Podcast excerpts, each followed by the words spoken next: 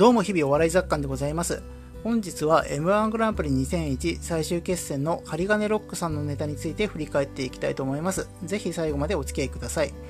ということで針金ロックさんのネタなんですけれども、まず最初にご了承いただきたい部分がございます。それは僕が針金ロックさんのネタを完全な状態で見ることができていないという点です。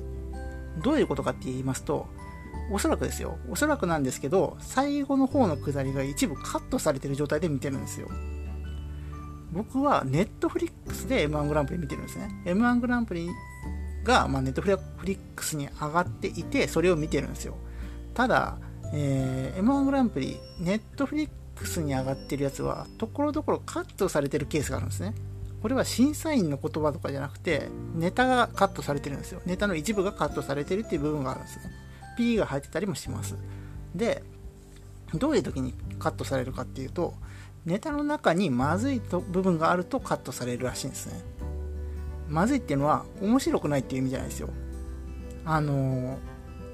例えば固有名詞を出しちゃっている。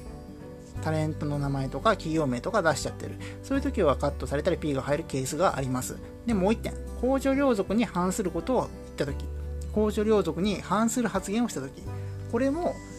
カットされるっていうことらしいです。で、おそらくそれに当たる発言を針金ロックさんはしたんだと思います。最後の方で、笠地蔵の下りがあるんですけど、その下りが終わった後にすぐ、あの、締めに行くんですね。もうええわってこう締めるんですけど、その間にちょっと、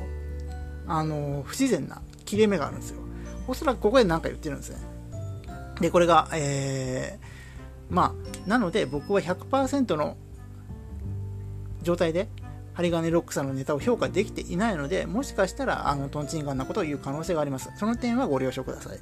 ということでですね、えー、ネタの方、えー、話していきたいと思います。最終決戦のネタはですね、えー、学校の先生のこう立ち振る舞いを茶化したり、えー、童謡とか童話のおかしい部分に突っ込んでいくみたいな感じのネタになっています。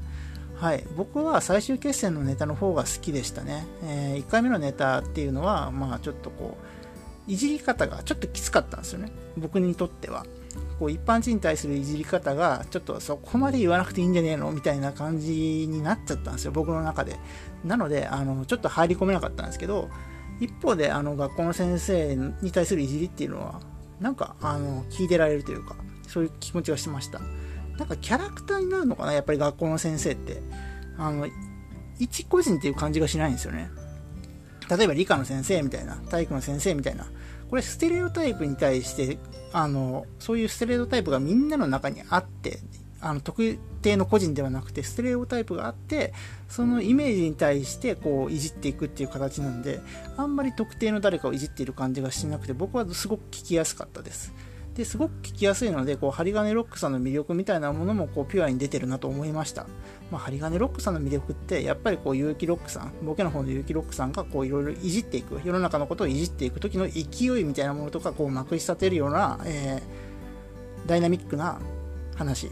喋りだと思うんですよそういうものが非常によく出てたし、こう、ツッコミとのこうタイミングの良さ、テンポの良さみたいなものも非常に良くて、あの、すごくいい出来だったなと思いました。まあ、ただ、えー、中川家さんのね、出来がすごく良かったので、まあ、そういう意味ではちょっと残念な結果になっちゃったんですけど、本当にあの、M1 グランプリで最終決戦まで残るってすごいことなので、えー、本当に針金ロックさんとしても勲章になったんじゃないかなと思います。えーまあ、これを最後にですね M1 グランプリとしては、えー、針金ロックさん最終決戦に進出するってことはなくなってしまいます、えー、次の年の2002年にですね一応最終決戦には残ってるんですけど、まあ、それ以降その2003年からはもう最終決戦には残ることできずにあの徐々に賞レースに出ることもなくなりっていう形になっていきます。